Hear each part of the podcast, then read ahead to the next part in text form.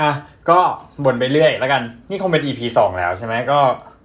เหมือนเดิม วันนี้จะมาบ่นให้ฟังเป็นเป็นเรื่องของอ่าหมอนรองกระดูกทับเส้นประสาทที่แบบเคยเป็นมาตอนประมาณมห้าก็ประมาณสิบหกสิบเจ็ดอย่างเงี้ย ก็หลายคนมันจะคิดว่าแบบไอ้โรคเนี้ยโรคหมอนรองกระดูกทับเส้นประสาทเนี่ยมันจะเป็นแบบโรคโรคแบบยังไงอะ สำหรับคนแก่อะไรอย่างเงี้ย เออโดนโดนเพื่อนหลายคนว่าเหมือนกันว่าเฮ้ยแม่งมึงแก่ว่ะอะไรประมาณนี้อะแต่ว่าเดี๋ยวจะมาพยายามให้ความรู้เกี่ยวกับหมอนรองกระดูกทับเส้นประสาทแล้วกันว่า มันจะมีวิธีป้องกันหรือว่ารักษายังไงบ้าง อันนี้คือตามประสบการณ์ที่เคยเจอมานะ ก็อย่างนี้ก่อนสาเหตุของการเป็นเนี่ยหลักๆที่ผ่านมาเนี่ยก็คือที่เป็นเลยครั้งแรกที่เป็นคือม .5 เป็นเพราะเหตุผลที่โหใช้คำว่า คตรบาดซบก็คือก้มไปหยิบแบงค์ยี่สิบที่ตกอยู่หน้าห้องน้ำเออ แล้วก็กำลังหยิบแล้วก็ก้มคือแบบก้มลงไปเลยอะคือก้มโค้งหลังลงไปเลย แล้วก็หยิบขึ้นมาปุ๊บจะถามว่าเฮ้ยเงินใครวะอะไรประมาณนี้จะถามในบ้านไงว่าเงินใคร สุดท้ายก็ขึ้นมาปุ๊บก็เออเรียบร้อย ก็คือตอนนั้นสิ่งที่รู้สึกอย่างแรกก็คือว่ามันจะเจ็บตั้งแต่แบบช่วงเอวอะช่วงเอวลงไปเลย คือขยับยังไงก็เจ็บคือมันไม่มันไม่ใช่แค่แบบว่าเจ็บแล้วแบบมันจะเจ็บแค่แบบขยับขาขยับแขนนะคือแบบ คือขยับทุกอย่างในร่างกายอะมันเจ็บไปหมดเลยแล้วแบบ แค่จะยกขาขึ้นอย่างเงี้ยก็ยกไม่ได้เพราะแบบโหมันเจ็บมาก แล้วมันเป็นการเจ็บที่แบบว่าเจ็บในกระดูกเชิงกรานอะ แล้วมันโอ้เราเราบอกว่าไงเนี่ยคือเจ็บแต่มันระบุจุดที่มันเจ็บไม่ได้เลย คือมันเจ็บแบบร้าวไปทั้งแบบทั้งหมดตรงเนี้ย เออจำได้ว่าคืนนั้นนี่ทรมานมากจนแบบก็ก็ไปโรงพยาบาล พอตอนที่ไปถึงโรงพยาบาลเนี่ยไม่รู้ว่าเกิดอะไรขึ้นเหมือนกับว่าแบบตอนที่อุ้มไปแล้วตอนนั้นคือแบบเหมือนกับว่าพ่อกับแม่ไม่ไม่ได้รถพยาบาลนะเนาะก็เหมือนกับอุ้มไปอุ้มลงไปเข้าไปรถอย่างเงี้ย ก็สิ่งที่รู้สึกก็คือขาเริ่มคือมันมันเจ็บจนแบบขามันเริ่มไม่รู้สึกแล้วอะไรอย่างเงี้ยก็คือตอนนั้นคือจำได้ว่าขาไม่รู้สึกแล้วจริงๆต้องต้องบอกว่าสิ้นหวังนะเพราะว่าตอนนั้นมันมันเรายังอยู่มห้าแล้วมันเด็กพอสมควรเลยโหเจ็บ นั่นแหละโอ้โหรู้สึกมีแต่คำว่าเจ็บว่ะอะไม่สำคัญหรอกก็พอไปถึงโรงพยาบาลเนี่ยหมอเขาก็ตรวจเขาก็พาไปเอ็กซเรย์ไปไปอะไรอย่างเงี้ยเขาก็เห็นว่าไอ้ไอ้ตัวหมอนรองกระดูกอะมันบิดมันบิดมันบวมขึ้นมาอย่างเงี้ย มันไปทับเส้นประสาทมันก็เลยแบบเป็นอาการแบบอักเสบแบบเฉียบพลันอะก็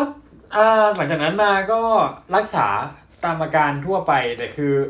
ปกติหมอเขาก็จะให้ยามากินแล้วเขาก็จะให้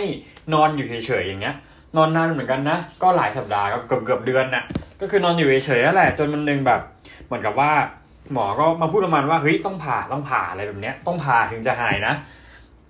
แต่ว่าด้วยความที่เป็นคนกลัวกลัวการผ่ามากกลัวแบบโหกลัวการผ่าตัดทุกอย่างหรือกระทั่งผ่านั่นเอานี่ออกเนี้ยแค่ฟันคุดอย่างเงี้ยยังยังกลัวเลย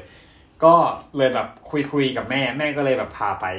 อ่าเป็นคลินิกอะเป็นคลินิกหมอนี่แหละแต่ว่าเขาเป็นแบบแพทย์ทางเลือกก็คือไปฝังเข็ม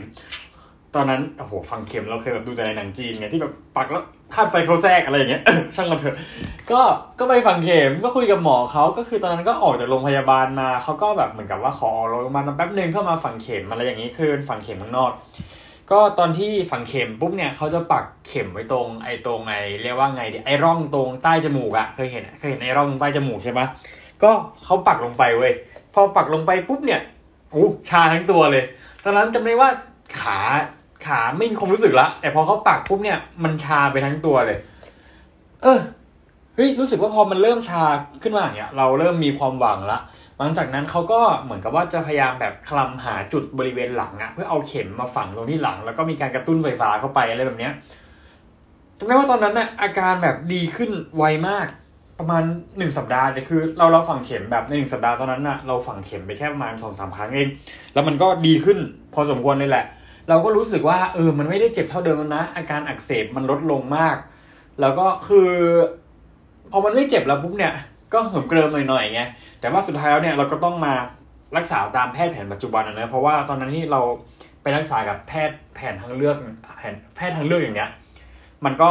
ต้องส่งผลตีกลับมาที่อ่าโรงพยาบาลจังหวัดแพร่อะไรอย่างเงี้ย ก็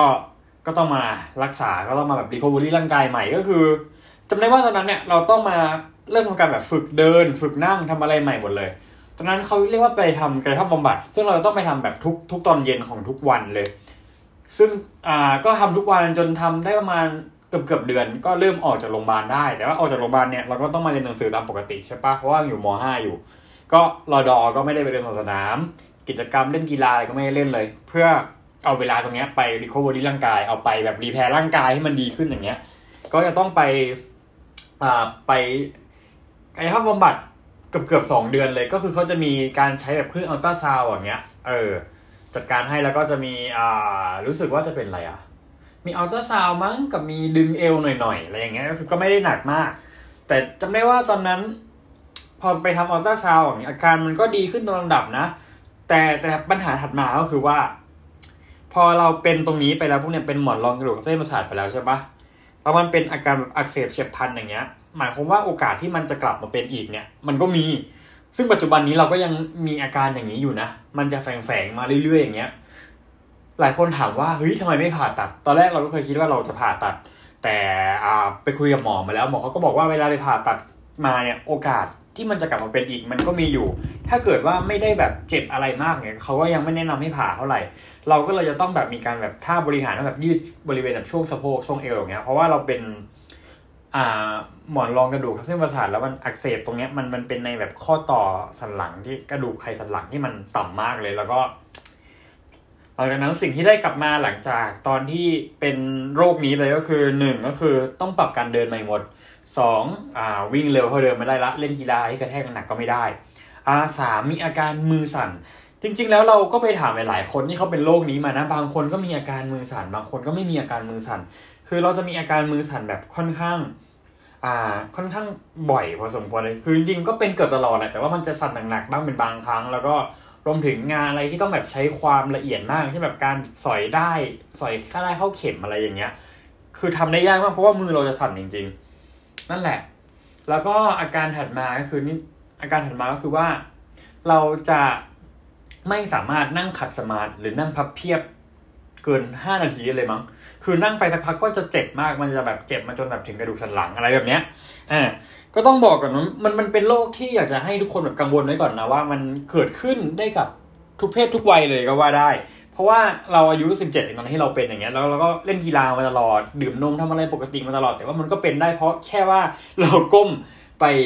หยิบของแล้วมันผิดวิธีมันผิดท่า ซึ่งวิธีนี้มันก็ไม่ไม่ถูกต้องอยู่ดี เออนั่นแหละ ฉะนั้นไม่ใช่แค่ ต้องระวังเรื่องของการยกของหนัก แต่มันหมายถึงว่าการระการต้องระวังที่คุณจะก้มหรือทำอะไรสักอย่างอย่างเนี้ยเพราะว่า อ่าหมอนรองกระดูกทับเส้นประสาทเนี่ยมันเป็นอาการที่มันจะมีความเลื้อรังไปตลอดอะไรแบบเนี้ย อืมอืมก็ประมาณนั้นแหละนี่คืออยากจะมาแชร์ประสบการณ์ให้ลองฟังดูว่า ตอนนั้นเป็นแล้ว มันเกิดจากอะไรเรื่องเป็นยังไง เพราะว่าหลายคนก็จะรู้ว่าเราเคย เดินไม่ได้อยู่ช่วงหนึ่งอะไรประมาณนี้ ก็วันนี้ โอ้ยบุญไปเรื่อยสอง EP เลยวันเดียว ก็คงพอเท่านี้ก่อน สำหรับวันนี้ไปละสวัสดีครับ